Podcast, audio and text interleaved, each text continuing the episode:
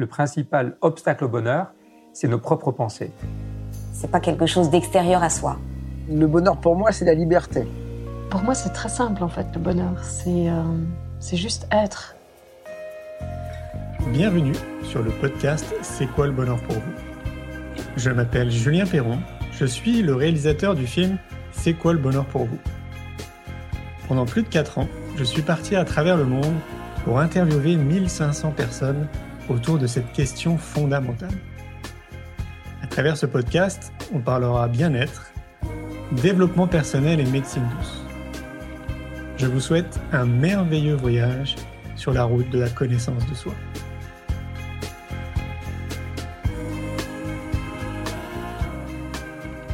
Aujourd'hui, j'ai le plaisir de recevoir Marc Vella. Marc a parcouru les routes d'une cinquantaine de pays pour célébrer l'humain.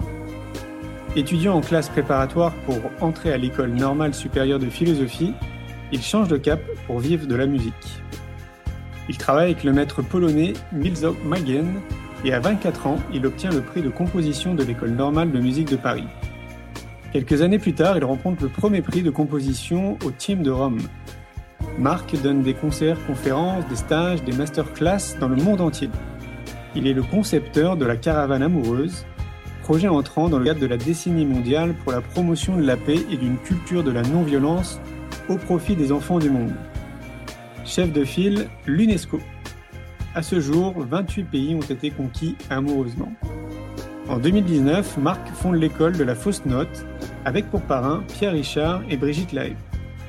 Marc est écrivain, son livre Éloge de la fausse note est devenu un long-seller. La clé d'être et le pianiste nomade viennent de paraître chez Vega Tradingel.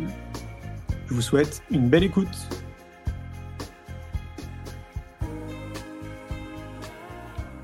Bonsoir Marc. Bonsoir Julien. Je vais te laisser te présenter pour les gens qui ne te connaissent pas. Moi, évidemment, j'ai entendu parler de toi à de nombreuses reprises depuis euh, le développement de mes activités, donc depuis euh, 2003 maintenant. Et puis, bah, les circonstances ont fait que, euh, ou des synchronicités de la vie ont fait qu'on est rentré en contact euh, il n'y a pas si longtemps que ça. Et puis voilà, ça a vite débouché euh, sur ce live. Donc, je vais te laisser te présenter. Qui es-tu, Marc? Oh, bah, un pianiste nomade, d'avoir fait ce choix de partir à travers le monde avec mon piano pour vivre ce monde.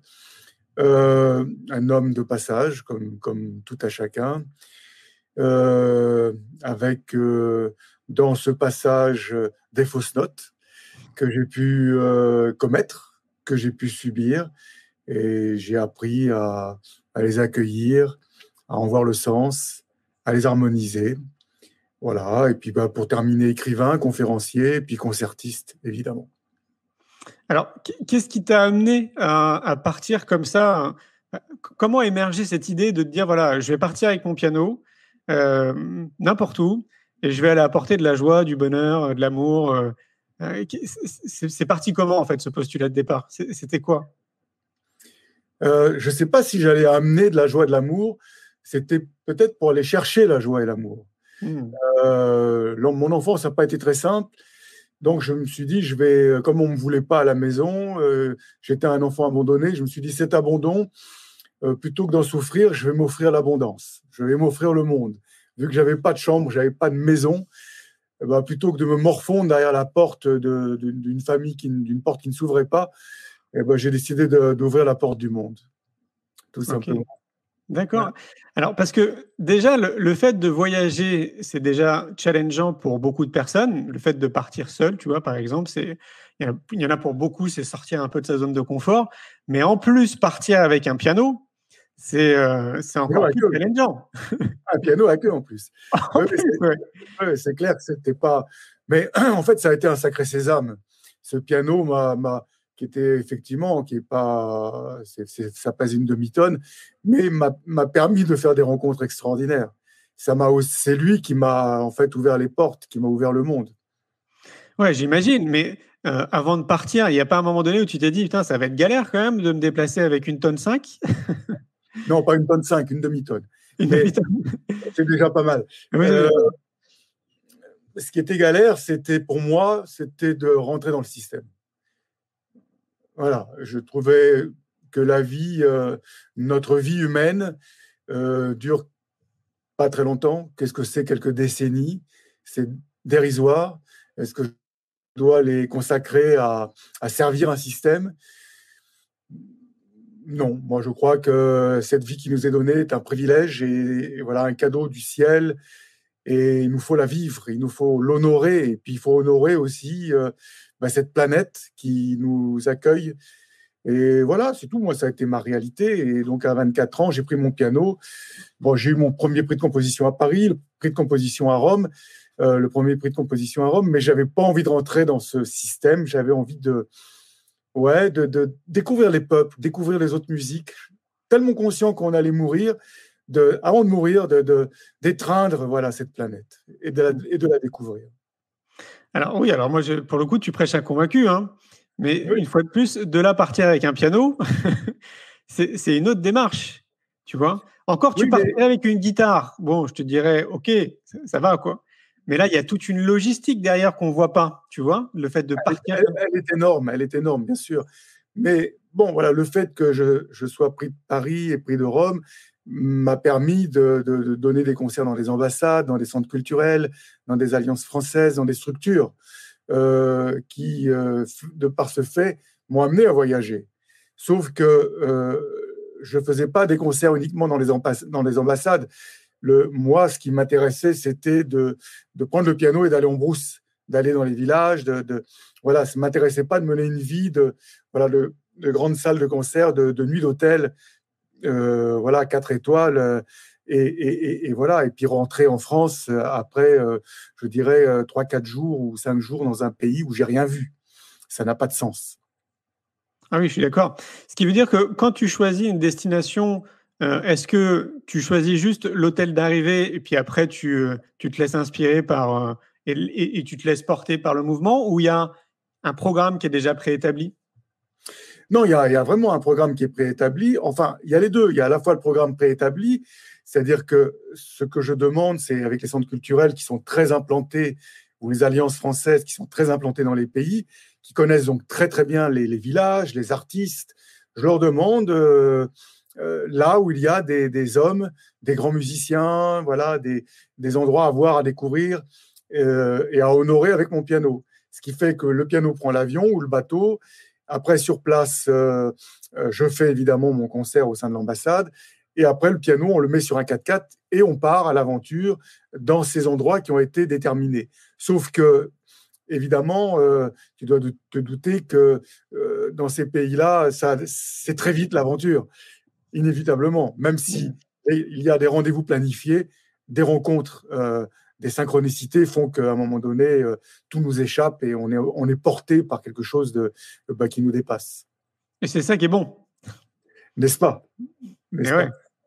Alors, du coup, si, si tu avais une, euh, je sais pas, des, des, mots à retenir, avec, tu reviens avec quoi en fait? Tu vois, quand, quand tu pars comme ça, avec ton piano, je sais pas, en pleine brousse, comme tu dis, tu vis euh, des moments qui sont extraordinaires. Euh, qu'est-ce que tu ramènes avec toi? Écoute, après plus de 50 pays traversés, de, la banquise à, voilà, au point le plus au sud, euh, qui est Tuléa à Madagascar. Donc, ce que je ramène, c'est la beauté des êtres. Voilà, c'est une vraie magnificence, une vraie conscience. je, je, suis tellement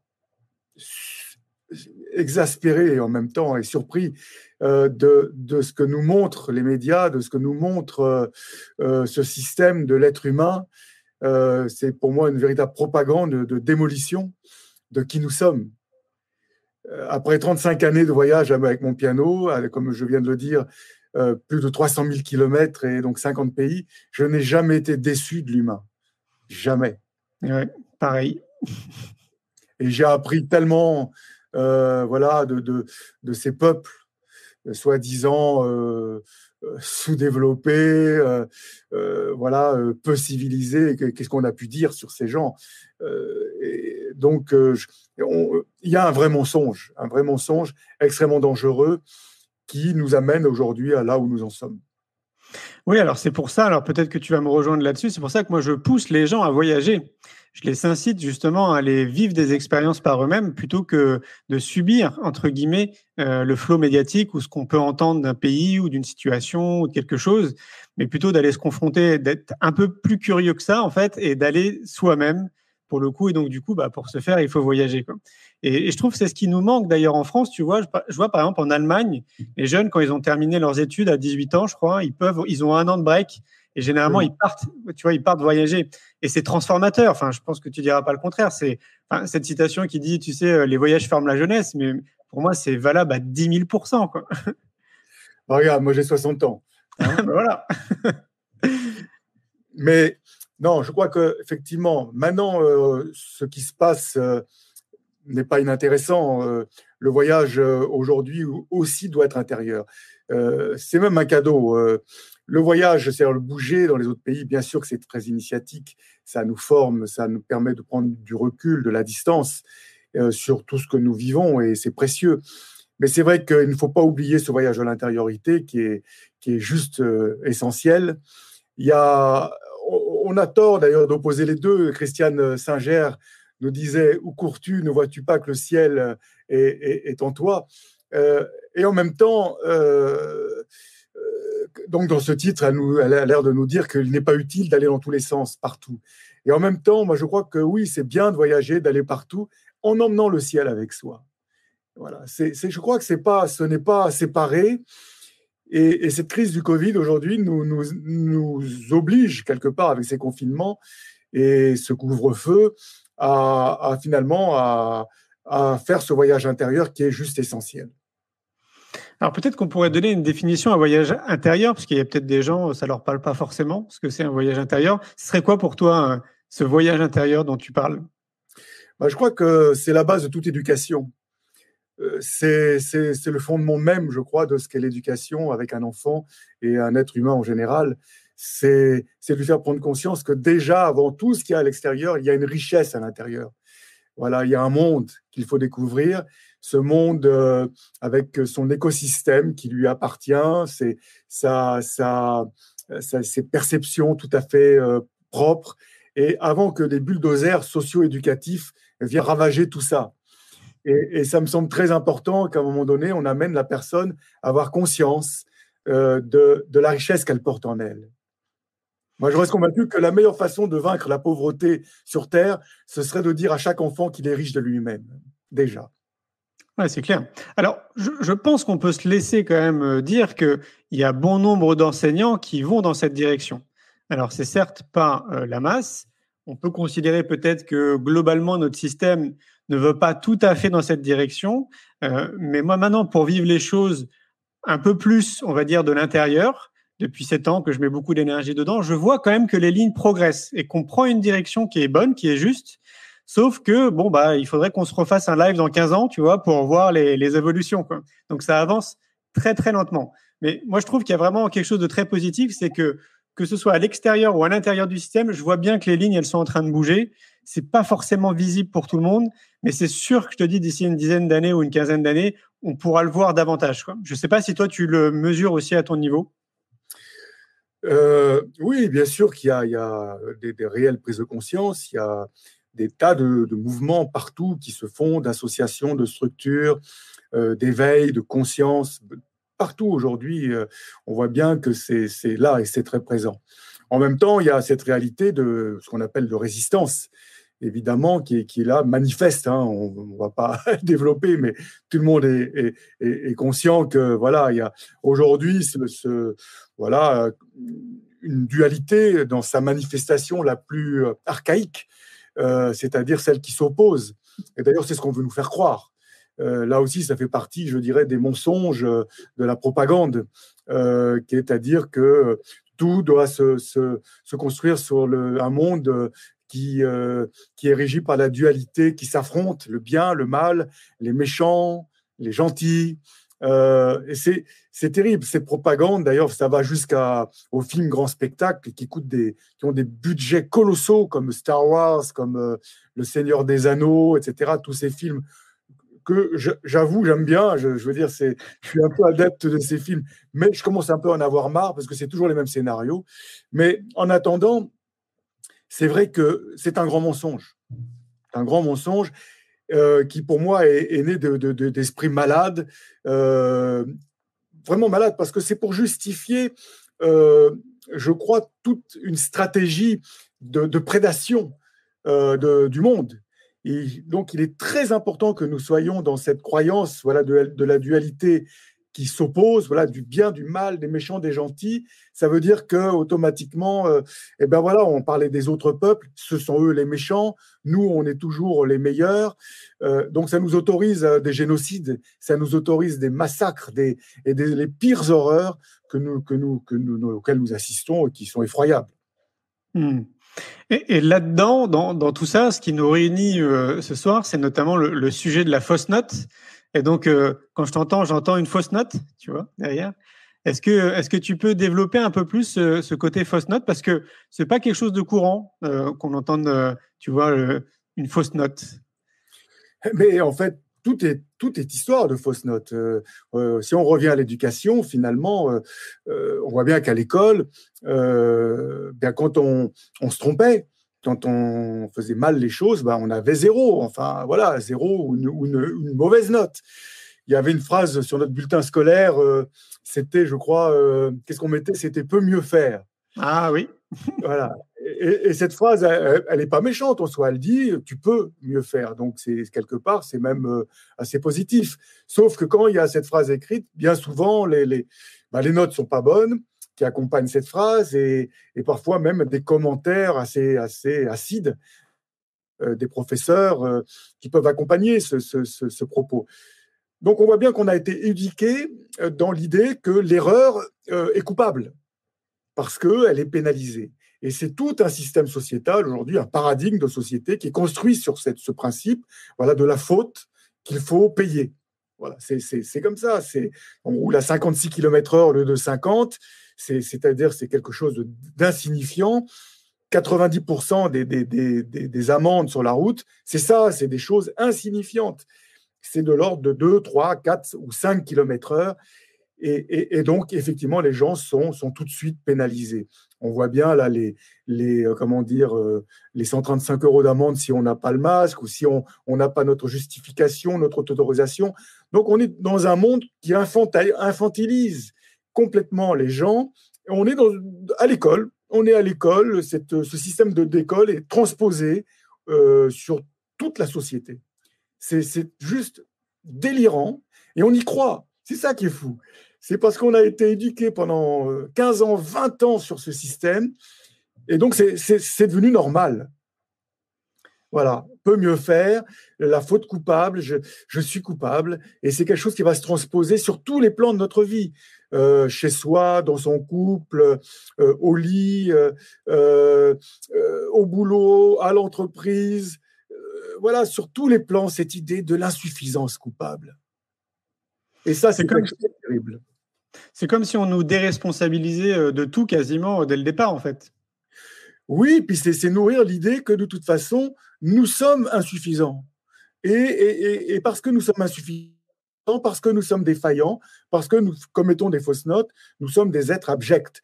Et, les médias en rajoutent. Voilà, avec euh, les crimes, les, trafics, la corruption, c'est tous les jours, tous les jours, la, presse, la une des journaux, les, voleurs, les viols, les pédophiles, enfin, on n'a que des histoires comme ça, et on rajoute là-dessus le cinéma, enfin, c'est quelque chose d'hallucinant. Il y a une culture de la fausse note, euh, mais c'est nauséabond parce qu'on est là dans ce, dans ce marécage euh, extrêmement euh, toxique dans lequel on n'arrive pas à sortir, et comme si on était euh, de facto, finalement, tous des êtres ignobles, ignobles. Et en ce moment, on voit bien que tous les grands acteurs, ils passent les uns après les autres. On démolit même les morts. On, va dans les vies. lui était une ordure. Claude François était ceci. Euh, Gilbert Bécaud était cela. Edith Piaf, euh, Sartre a fait ci. Simone de Beauvoir était une, rabatteuse. Mais enfin, il faut arrêter. Il faut arrêter. On est en train de démolir tout le monde. Pourquoi faire? Pourquoi faire? Alors, je crois que le but de tout ça, moi je crois, c'est d'installer à tout prix cette intelligence artificielle, à tout prix de nous remplacer, puisque nous sommes si si moches, si, si, si affreux, tellement avec toutes ces fausses notes. Heureusement, il y a le, il y a l'intelligence artificielle qui va résoudre tout qui, fait qu'il y aura plus de défaillance, il y a les caméras, on va nous surveiller et tout va être sous contrôle. Et voilà, euh, le pass sanitaire qui est d'actualité n'est que le début, je crois, d'un projet qui m'effraie, moi, qui personnellement m'inquiète beaucoup. Oui, puis alors, tu, parlais de l'échec, enfin, ce que tu es en train de, de, pointer du doigt, je me demande aussi si c'est pas aussi purement culturel français. Euh, parce que j'ai pas le sentiment, quand je vais dans d'autres pays, de ressentir euh, les mêmes choses. Je pense notamment à cette notion de responsabilisation ou de déresponsabilisation ou d'échec, par exemple. Euh, là, je vais pointer du doigt les pays anglo-saxons, tu les États-Unis, le Canada, l'Angleterre. Très clairement, l'échec là-bas est plutôt bien vu. les banques te suivent si tu es un entrepreneur, si tu t'es planté une ou deux ou trois fois, parce qu'ils partent du principe que bah, si tu t'es planté, a priori, tu as retenu des leçons, et donc du coup, ils t'encouragent. en tout cas, ils te, ils te soutiennent, quoi, on va dire. Mais c'est vrai que pour nous, en France, là, pour le coup, l'échec est très, très mal vu, quoi. Tu te plantes dans n'importe quoi, bah, très clairement, notre société te pointe du doigt, quoi. C'est, extrêmement mauvais, quoi. Et c'est vrai que ça, ça ne nous aide pas dans notre vie de tous les jours, quoi. Ça, ben, ça c'est sûr, c'est sûr. Enfin, je crois qu'aussi le loser aux États-Unis, à un moment donné, euh, euh, à force, parfois, il peut, euh, c'est compliqué. Donc, c'est toujours, c'est vrai que c'est plus léger dans les pays anglo-saxons, mais avec le poids de la religion et, cette religion, euh, euh, qu'elle soit chrétienne, euh, juive ou musulmane ou autre, c'est-à-dire c'est toujours cette idée de, à un moment donné, de la faute qui est coupable et à un moment donné, il faut payer. Voilà. C'est pour résumer, c'est ça. Et donc, je disais que toute notre société, tout le paradigme sociétal est construit sur cette croyance. Donc, il faut revenir sur ce qu'est une fausse note. Une fausse note, ce n'est pas coupable c'est, euh, je dirais, euh, inévitable. C'est juste inévitable, c'est la vie. C'est juste de prendre conscience que, bien sûr, que nous sommes tous euh, pétris, nous avons tous dans nos vies, Julien, j'imagine que dans ta vie, tu as dû commettre, voilà, on va pas s'allonger, on va pas faire une psychanalyse, mais tu as dû commettre des fausses notes et tu ah as, dû, as dû en subir, comme tout à chacun. Comme tout à chacun. Et à un moment donné, on fait quoi avec ça? Avec ce système, euh, c'est clair qu'on ça, crée la désespérance. On se sent coupable, on va pas y arriver. Et, les autres, en plus, comme, comme tu viens de le dire, euh, particulièrement en France, euh, bah, c'est la curée, quoi. C'est absolument hallucinant. C'est d'ailleurs très tangible dans les rues. Malheur à l'étourdi, au maladroit, celui qui ne démarre pas au feu vert, euh, tout de suite, on le klaxonne, celui qui se trompe de fil. On, a créé vraiment des, légions de gens complètement hystériques qui sont prêts à se jeter sur le, pauvre malheureux qui, s'est trompé. Et, notre société devient invivable. Donc ça, c'est une vraie question. Et moi, je crois qu'il faut se pencher sur le sens de la fausse note. Aujourd'hui, c'est fondamental. Si on change notre perception, notre, vision de la, notre conscience de ce qu'est la fausse note, pour moi, on change le paradigme de notre société. Mais alors, du coup, ça part de l'éducation. Mais fondamentalement. C'est pour ça que je trouvais que notre rencontre, euh, Julien, était importante. Je pense que voilà, j'ai quelque chose à dire, moi, à ce niveau-là, qui me semble à, à vous partager. En musique, je suis compositeur. Donc voilà, donc, comme je disais tout à l'heure, prix de composition à Paris et premier prix de composition à Rome. En musique, la fausse note, elle est indispensable. Euh, le grand Mozart, euh, dans, ses symphonies, il y a des fausses notes. Chez Bach, euh, il y a des dissonances. S'il n'y a pas de fausses notes, il n'y a pas de partition. C'est aussi simple que ça. Pourquoi ces compositeurs sont géniaux? Ben Parce que tout simplement, leur génie, c'est qu'ils ont su accueillir cette dissonance et en faire quelque chose. C'est ça qui est génial. Et on se rend compte que la musique, en fait, pourquoi c'est si important dans l'histoire humaine? C'est parce que finalement, la musique, elle a toujours donné des réponses aux questions de la vie, euh, cette vie justement qui nous, qui nous bouscule, qui parfois même nous terrasse, parce que finalement la fausse note, elle est dans la vie. Déjà, c'est pas qu'on fasse ou que l'on subisse des fausses notes euh, des gens ou de soi-même, c'est que la vie par nature, déjà sans rien faire, la vie nous envoie des fausses notes. sa, spécialité, c'est le croche-patte. tout va bien, tu te casses la figure dans les escaliers, tu n'as pas vu, pas entendu une moto, tu traverses, tu te fais renverser. Enfin, c'est voilà un bébé qui se réveille pas, euh, un, homme qui, fait un AVC dans la nuit. Enfin, la vie, je vais je vais pas apprendre la vie aux gens, mais à nos auditeurs, mais tout le monde sait très bien que la vie, euh, elle est terrible. Elle peut nous envoyer des fausses notes qui nous terrassent. Donc, on voit bien que la fausse note, euh, elle, fait partie de la vie. Et c'est pour ça que notre société, le fait de considérer la fausse note comme quelque chose de grave, euh, nous amène à avoir une vision de la vie qui est terrifiante. On finit par avoir peur. Et c'est ce qui se passe d'ailleurs. Le, fait qu'on voit tous ces gens masqués aujourd'hui, les gens ont peur. Mais c'est fou. Ils ont peur de la vie. Ils ont peur d'un virus. Mais c'est la vie. C'est la vie.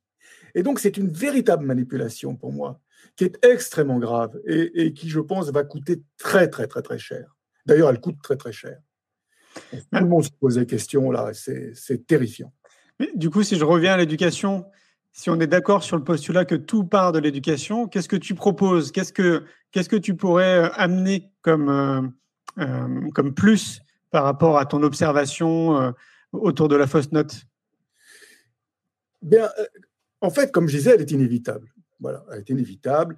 C'est comme ça. On n'a pas la science infuse. On a, nous sommes ce que nous sommes avec nos, je dirais, notre là où nous en sommes au niveau conscience, avec les outils que l'on a. Et, bon voilà, on avance avec ça. Donc inévitablement, il y aura maladresse. Inévitablement, le fait de se rencontrer, le fait de, eh ben, va y avoir des malentendus, il va y avoir des, des quiproquos. Il est évident que euh, là, on compte créer des frottements et des blessures. C'est le jeu de la vie. Et nous, on voit ça comme quelque chose de grave et on est en train de se faire des procès de tout et de rien en permanence, alors que le, jeu de la vie est là. Alors, comment faire pour répondre à ta question? Comment faire? Eh bien, c'est déjà d'arrêter d'avoir cette attitude, pour moi, hystérique, qui, euh, qui fait que euh, ça va déclencher en face une réaction hystérique et on arrive à quelque chose de dramatique, qui est pire que tout on a finalement des, finalement des, ça devient inextricable. Voilà, des gens qui sont blessés, qui se vengent, et la vengeance amène à quelque chose de pire, et on va se venger sur la vengeance. C'est d'ailleurs tous les scénarios de films aujourd'hui qui sont construits là-dessus. Une scène horrible au début, tout le film, c'est la vengeance. Il y a un homme qui est arrivé sur Terre, je crois, il y a deux ou trois, il y a 2000 ans, je crois, qui nous a enseigné le pardon. Euh, je crois qu'on a oublié ça. On a oublié ce, cette valeur essentiel voilà, du pardon qui fait qu'avec ce mot-là, tout s'arrête. Tout s'arrête. Tout va se, tout, tout, va se régler et se résoudre par, le, par juste ce simple mot. Et on peut même aller plus loin, c'est un mot encore plus puissant, c'est la gratitude. C'est-à-dire même remercier. C'est le merci hein, qui est l'anagramme du mot crime, curieusement. En musique, ce qui est intéressant, c'est que comment on va faire? Eh ben, On voit bien qu'il y a cette dissonance qui est là, eh bien, il faut l'accueillir et on va jouer une autre note qui sera encore dissonante et puis encore une autre qui le sera peut-être moins ou plus, tout dépend de euh, l'harmonie euh, qui a été donnée à gauche avec la main gauche. Mais petit à petit, à force de tirer les notes comme ça les unes après les autres, on va inévitablement arriver sur un axe qu'on appelle soit la tonale, soit la dominante. Et curieusement, en musique, il y a une résolution harmonique. Il y a un phénomène, comme pour reprendre le terme de mon ami Boris Cyrulnik, voilà, il y a tout simplement un effet de résilience. Et c'est la même chose qu'il faut faire dans la vie. La même chose. C'est une, une, bonne chose que tu parles de résilience parce que dans le prochain numéro euh, du magazine Innovation en éducation, c'est un sujet qu'on aborde justement la résilience. Et moi, je pense que ça fait partie justement des graines qu'on pourrait sommer le plus tôt possible euh, auprès de nos enfants, qu'on soit parents ou qu'on soit des professionnels euh, dans le monde de l'éducation, euh, tous ceux qui accompagnent au final les enfants. Qu'est-ce que tu penses de, la résilience? Si, tu devais peut-être donner une définition à la résilience, pour toi, ce serait quoi la résilience? La résilience, c'est quand à un moment donné, comme dit, je reprends le terme de Boris, parce que c'est lui qui finalement a, amené ce terme en France, c'est, il dit du pire peut naître le meilleur du pire peut naître le meilleur. Donc, d'un enfant qui a, qui a connu euh, les choses les plus terribles. Euh, on évoquait tout à l'heure, voilà, l'inceste ou un viol ou que sais-je, euh, ou alors des parents alcooliques, des parents violents, enfin, voilà, le pire. Et qui fait qu'à un moment donné, cet être qui, qui pour qui tout semble perdu et désespéré, malgré tout, va, va faire de tout ça un atout de transformation, comme un alchimiste finalement qui va transmuter tout ça, ce plomb en or. C'est un peu ça la, résilience. Et en musique, eh bien, cette résilience, c'est cette dissonance, ce chaos harmonique qui, à un moment donné, va être euh, joué et petit à petit amené vers sa résolution harmonique. C'est la même chose. C'est ça d'ailleurs qui nous bouleverse. En musique, pourquoi on va pleurer à un moment donné quand on écoute Rachmaninoff, le, troisième concerto, et qu'on arrive sur les cadences? Il y, a, un moment donné très dissonant, très, très, très fort, très poignant. On est là dans quelque chose euh, où, où Sergei Rachmaninoff nous, est en train de nous raconter la vie. Et, et, comment il va résoudre ça? Et en fait, ça donne des réponses. Il va dire à quelqu'un qui est peut-être dans un burn-out, dans un moment de désespérance euh, absolue, qui écoute ça, il lui dit regarde, regarde ce que j'en fais moi de ta dépression, de ta détresse. Écoute, voilà. Et là, il, va dénouer, il va tout va se défaire. Et petit à petit, voilà, c'est comme si le ciel qui était lourd, chargé, se déchire et le soleil apparaît. C'est ce qu'on appelle aussi d'une certaine manière euh, le savoir-être. C'est un peu ce qui nous manque, justement, je trouve, dans, notre société. C'est-à-dire qu'on est beaucoup sur les connaissances, sur le savoir-faire, mais le savoir-être, finalement, il est quand même très peu développé. Et ce que tu es en train d'exprimer, bah, je me dis que si on nous accompagnait le plus tôt possible, justement, tu vois, à comprendre nos émotions, à comprendre qui on est, à, déceler nos excellences, à, tendre vers quelque chose qui nous fait vraiment vibrer, euh, il se peut qu'on soit beaucoup plus sensible à ce que tu exprimes. Oui, absolument. Et puis, tu sais, c'est aussi arrêter euh, de toujours montrer une image sans faille, sans défaut. Notre société, il faut être performant, efficace, compétitif, euh, euh, voilà, sans faille, sans défaut. Parfait, quoi, en fait, en clair. C'est juste impossible. Donc, les gens, euh, c'est pas étonnant qu'il y ait des, des burn-out, des, dépressions et des suicides. C'est juste impossible. C'est arrêter de culpabiliser les gens quand ils sont défaillants. Nous sommes défaillants. Nous sommes insuffisants. Mais bien sûr, bien sûr que nous sommes insuffisants. Et c'est pas grave. Ben c'est même rigolo. Je, je, prends un exemple très concret. Euh, très concret. Euh, prenons l'exemple euh, justement d'une situation où on n'a pas le droit d'être défaillant. C'est quand on attend un enfant. Voilà, ça c'est une situation très claire. Sur le faire-part, Julie et Stéphane attendent, attendent Elsa. Bon, et ils sont très heureux. Mais en réalité, c'est pas vrai. Sur le faire-part, c'est marqué, mais dans la réalité, non. En fait, Julie, elle est angoissée, elle a peur de cet accouchement. Et puis, elle n'est pas sûre d'être une bonne maman. Enfin, elle se pose plein de questions. Et puis, Stéphane, euh, finalement, il n'est pas prêt à accueillir avec papa. Et, donc, il a plein d'angoisse. Donc, si à un moment donné, ça, ça ne peut pas être exprimé, la famille qui va dire alors vous êtes heureux, hein, vous êtes content, hein, alors oui, oui, bah oui, Mais, en fait, ça crée une détresse énorme. Et là, le, Stéphane, il va se dire mais je, suis pas normal, je, je, je, suis un mauvais père. Et, Julie, je suis une mauvaise mère parce que mais non, mais tu peux marquer sur le faire-part. Julie et Stéphane attendent Elsa, mais qu'est-ce qu'on n'est pas prêt Et qu'est-ce qu'on n'a pas peur Et qu'est-ce qu'on a peur? On peut le mettre. C'est-à-dire mettre notre incapacité. C'est pas grave. Bah oui? Évidemment. et, est presque convaincu que l'enfant, plus tard, quand il est né, eh ben, on lui dit, on lui dit, bah oui, on n'était pas prêt. C'est pas qu'on ne voulait pas, mais on était jeunes et ça nous faisait peur. Voilà. Et grâce à toi, grâce à toi, on a grandi. Grâce à toi, on est. Tu nous as appris à être papa et maman. Et rien que ça, ça change tout. Alors là, tu sais, dans, ton exemple, tu soulèves quelque chose, un sujet qui est pour moi très important. C'est euh, le fait justement de, devenir parent, en tout cas d'avoir cette envie de devenir parent euh, pour une femme euh, d'être enceinte. et plus globalement, cette notion de on se met en couple dans notre société. Et donc, tu parlais au tout début de notre entretien que ben, globalement, si je résume, tu vois, il y a un conditionnement qui est extrêmement fort dans notre société. Et moi, de mon prisme, j'ai le sentiment que donc déjà avant de, de penser à, à, faire des enfants, une grande majorité de la population se met en couple par conditionnement. parce que euh, il y a le regard de la société que voilà, arriver à une certaine tranche d'âge, si t'es pas avec quelqu'un, c'est un peu bizarre. On a peur de la solitude. Euh, et puis il y a plein de, il y a plein de, plein d'exemples comme ça qui fait que, à mon sens, déjà les gens ne se mettent pas ensemble pour les bonnes raisons, mais purement de, de manière sociétale et, et, donc du coup du conditionnement. Et par la suite, c'est un sentiment aussi que j'ai. Euh, on fait des enfants justement parce que la société nous a conditionnés. Ah, en gros, on nous fait croire que il faut une belle maison, il faut un chien, il faut une grosse voiture, un 4x4, euh, fonder une famille, et puis tu seras heureux. Qu'est-ce que tu penses de tout ça? Euh, Je pense que c'est un sujet très sensible, Julien. C'est un sujet sensible, complexe.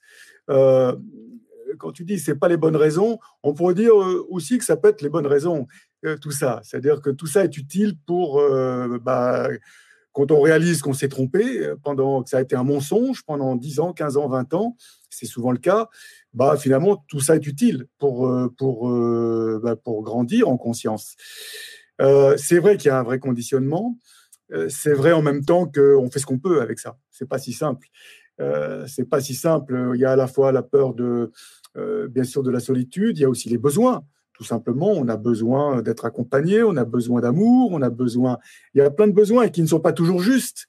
Évidemment, euh, est-ce que c'est de l'amour parfois lorsque euh, finalement on instrumentalise quelqu'un pour, euh, assouvir ses propres besoins? C'est pas très juste tout ça. on voit bien que ce sont souvent des amours de prédation. de... Mais bon, qui sommes-nous pour juger? Voilà, je crois que tout ça, euh, enfin moi je sais que pour ma part, j'ai traversé ça. Je, ne me sens pas, j'ai pas de leçons à donner à ce niveau-là parce que j'ai traversé les mêmes, euh, euh, je dirais les mêmes, les mêmes mers, les mêmes fleuves et j'ai fait les mêmes erreurs, si je puis dire, comme beaucoup. Voilà où je crois comme nous tous. Hein.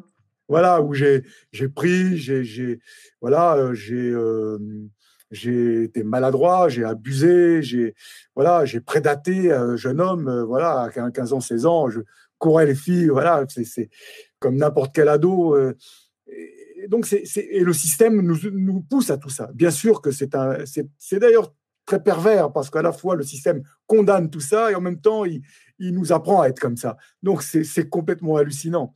Mmh. Donc euh, voilà, je crois que ce qui est important aujourd'hui, c'est de l'éducation, effectivement, c'est nous apprendre qu'est-ce que l'amour. Ça pourrait le faire sujet d'un film, hein. j'y ai pensé. Hein. Après le film C'est quoi le bonheur pour vous euh, C'est quoi l'amour pour vous? Qu'est-ce que l'amour? Et l'amour pour moi, euh, après euh, toutes ces années de voyage, justement, et de, rencontres d'humanité, où j'ai rencontré tellement de façons différentes d'aimer, des peuples, voilà, voilà, de plein de façons, des hommes avec plusieurs des femmes avec plusieurs hommes, des couples voilà comme euh, traditionnels et, encore d'autres choses. Il euh, n'y a pas de vérité dans tout ça. Il n'y a pas de vérité. On essaie de normer, euh, je dirais, l'intime de l'humain, et c'est juste, ce n'est pas normable. nous sommes tous différents avec nos réalités, nos, nos, mondes, nos univers, et c'est comment apprendre à, je dirais, à accueillir cette réalité, à y mettre du sens, à ce que ce soit au service euh, fondamentalement de l'autre. Moi, je crois que l'amour, c'est d'abord ça. C'est, c'est, ouais, c'est comme disait Simone Veil hein, dans le livre La pesanteur et la grâce. C'est agapé, hein, c'est, cet amour de charité. Euh, je me mets au service de ton envol. Fondamentalement, c'est ça l'amour. Donc, quand on aime quelqu'un, je pense que c'est ça. C'est, c'est essayer de veiller à ce que cette personne puisse se déployer. Ça, c'est fondamental. Entièrement d'accord. Et on voit bien d'ailleurs que notre société tend plutôt vers la peur plutôt que vers l'amour. C'est, euh, c'est, il suffit juste d'ouvrir un tout petit peu les yeux, hein, prendre un peu de recul, et on voit bien que tout s'articule autour de ça et que c'est euh, l'outil par excellence. C'est vraiment la peur. Quoi. Alors que si on faisait l'inverse, effectivement, si on tendait vers l'amour, ça serait une société qui serait vraiment très radicalement différente. On a emprisonné l'amour, la peur est en liberté. Exactement, c'est très bien dit. Et donc là, c'est quoi tes, prochains projets euh, hors contexte, évidemment, hein, quand on retrouvera un semblant de, vie normale euh, Est-ce que tu as, des projets euh, de partir peut-être dans d'autres pays Comment ça s'articule pour toi? Je crois que là, aujourd'hui, si je viens tout de suite dans le, là maintenant, je dirais que déjà, il faut que j'apprivoise ce qui est en train de se passer en moi. Je suis pas, je suis très impacté par ce qui se passe. Je ne peux pas dire que je sois euh, dans la joie, que non, ça m'impacte, ça m'impacte. Je ne me cache pas que ouais, je pense que j'étais un peu dans, une forme de dépression, alors que moi, j'étais tellement dans la joie à porter des projets fous, comme tu as pu voir. Euh, et paf, voilà, ça me prend, alors que ça m'est jamais arrivé. Ça a touché, ouais, ça m'a, ça a touché mon goût et mon envie de vivre. Euh, Tout ça. Ouais, donc c'est puissant. Donc euh, là, le projet immédiat, c'est d'arriver à retrouver le goût et l'envie.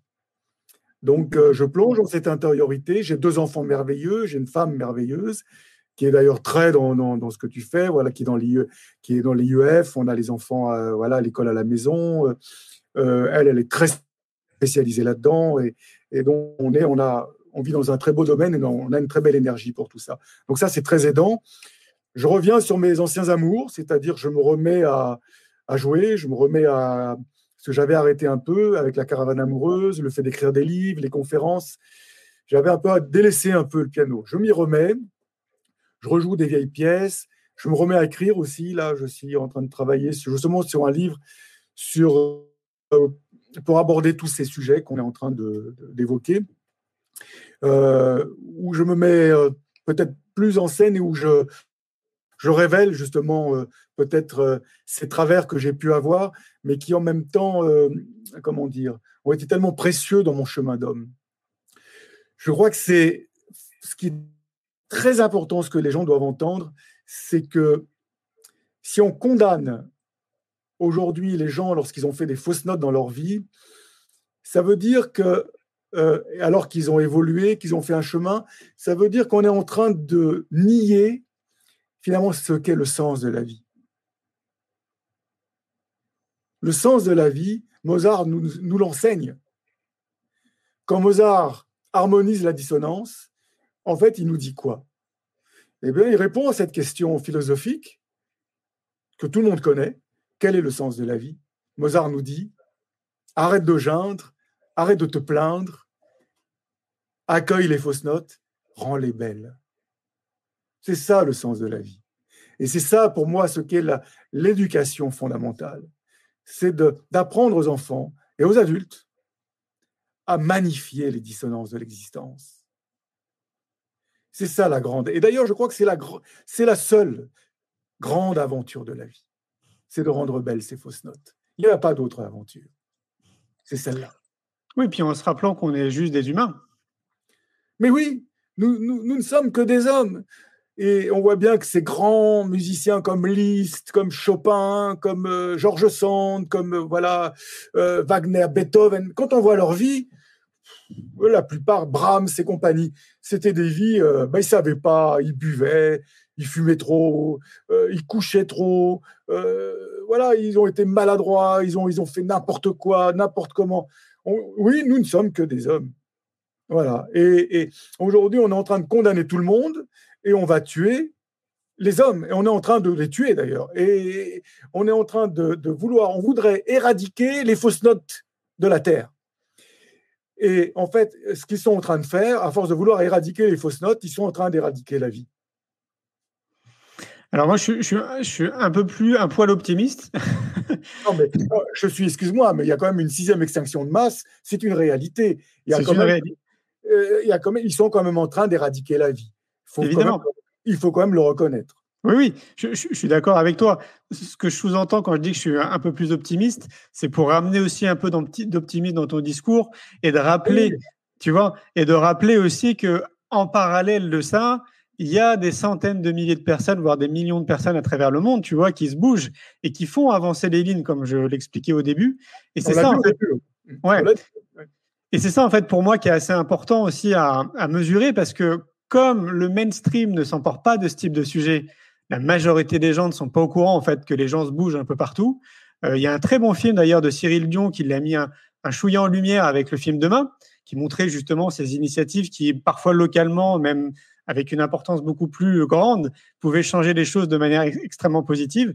Et ça, je pense, enfin, en tout cas, pour moi, c'est un de mes chevals de bataille de semer des graines à ce niveau-là pour rappeler, pour rappeler qu'il y a énormément de gens, en fait, qui sont en train de se bouger. Et pas, et pas depuis euh, genre deux ans, quoi, depuis très, très, très, très longtemps. Et tu en fais partie d'ailleurs, tu vois.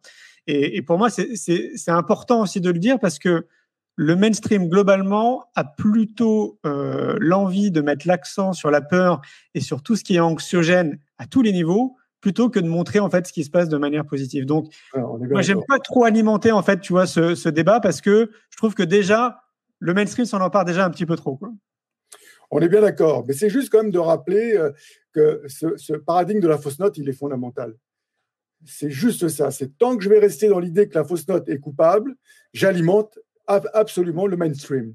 À partir du moment où je prends conscience que la fausse note est force de vie, qu'elle nous agrandit, et ça va même plus loin. La fausse note, en fait, elle nous apprend quelque chose euh, d'incroyable. c'est que la fausse note nous apprend l'amour. C'est chouette, ça. Tu peux développer? Eh ben, écoute, c'est très simple. J'en ai pris conscience il y a, quatre ans je suis parrain d'une association qui s'appelle APT, qui s'occupe des autistes. Et j'ai donné un concert, euh, c'est le 2 avril, chaque année, le 2 avril, c'est la journée nationale de l'autisme en France. Et donc le 2 avril, euh, donc cet organisme m'avait demandé de faire un concert euh, à Paris.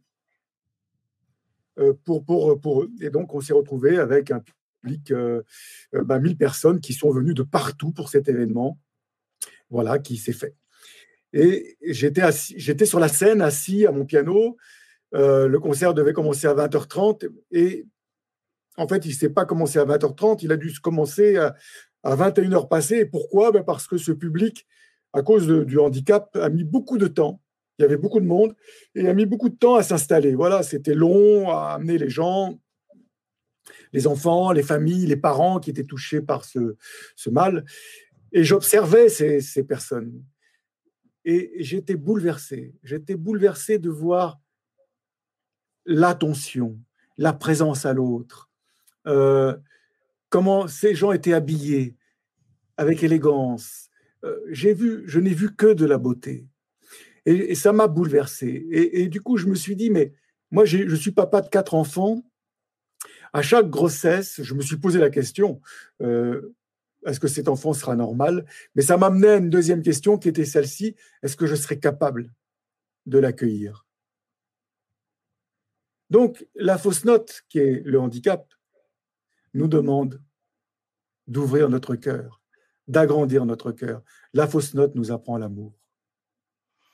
Et c'est ça le défi aujourd'hui de notre société, le saut quantique qui doit se faire et que nous devons faire par l'éducation. Et merci Julien c'est pour ça que je tenais à ce que l'on se rencontre. Voilà, parce que effectivement, l'éducation, c'est l'éducation de la fausse note pour moi.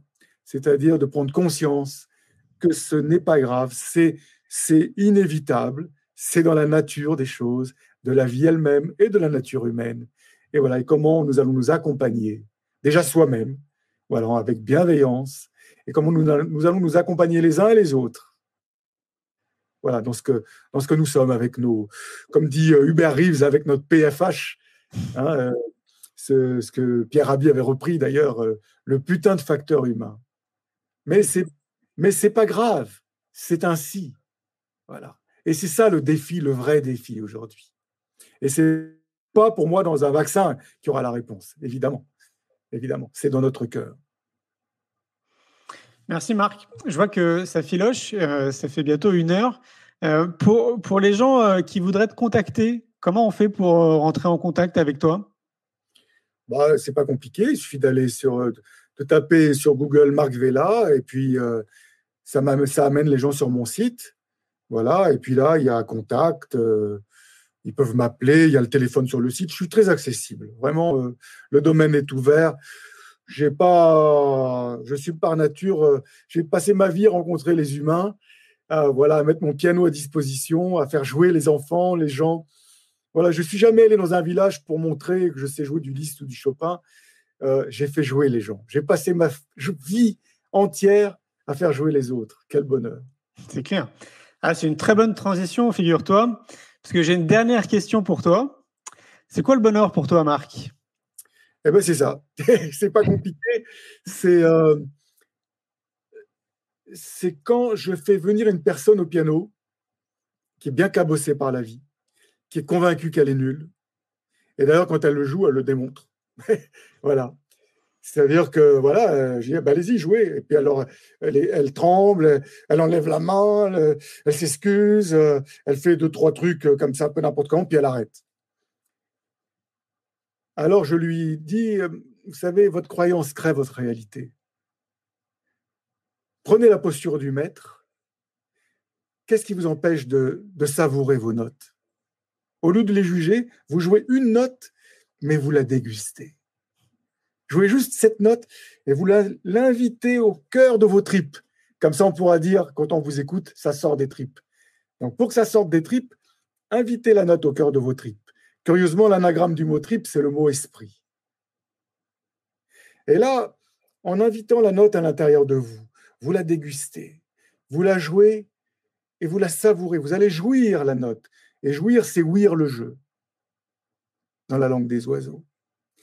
Voilà, et vous allez prendre ce temps. Vous faites une pulsation à gauche avec votre main gauche, bien régulière, dans les basses, sur une note. Vous rentrez en méditation. Et avec la main droite, vous jouez deux, trois notes, pas plus. Et vous les savourez. Eh bien, je peux t'assurer que la musique que la personne joue n'a plus rien à voir. Et là, on voit la personne qui ferme les yeux, qui commence à se déguster elle-même. Y a parfois même des larmes sur le visage et la personne est bouleversée et elle peut dire J'imaginais pas que de si belles choses puissent sortir de moi. Eh bien, c'est ça mon bonheur. C'est la révélation de l'autre. Voilà, c'est la révélation de l'autre. Et c'est ça l'amour. Magique. Merci Marc. Avec plaisir, Julien. Merci pour cet échange. Euh, je te souhaite euh, une très belle soirée. Oui, tout autant. Merci et euh, ben on, se, on se tient au courant pour, euh, pour la suite. Eh bien, ce sera avec plaisir. Je serai ravi de participer un jour dans un numéro, notamment sur la résilience ou pourquoi pas un numéro spécial fausse note. Ah, pourquoi pas Tiens, pourquoi pas. Allez. À très bientôt. Ah, et, on est ensemble. Je suis très, très ravi de ce que tu fais. Très impressionnant. Merci beaucoup, Marc. Merci. Avec grand. Bye. Un grand merci pour votre écoute. J'espère que vous avez passé un bon moment avec nous. Je vous invite à prolonger l'expérience en regardant mon film C'est quoi le bonheur pour vous? Vous le trouverez assez facilement sur YouTube. Si vous souhaitez ancrer davantage les choses, nous avons créé le jeu de cartes C'est quoi le bonheur pour vous qui vous permettra de mieux vous connaître et de mieux connaître les gens avec lesquels vous allez jouer de manière ludique et bienveillante. Vous me retrouverez assez facilement sur les réseaux sociaux si vous souhaitez qu'on échange en direct. Et merci de nous laisser des messages ou des avis, des commentaires. Ça fait vraiment plaisir et je prendrai une grande joie à vous répondre. En attendant, je vous souhaite une très belle route et je vous retrouve maintenant la semaine prochaine pour un nouvel épisode du podcast C'est quoi le bonheur pour vous?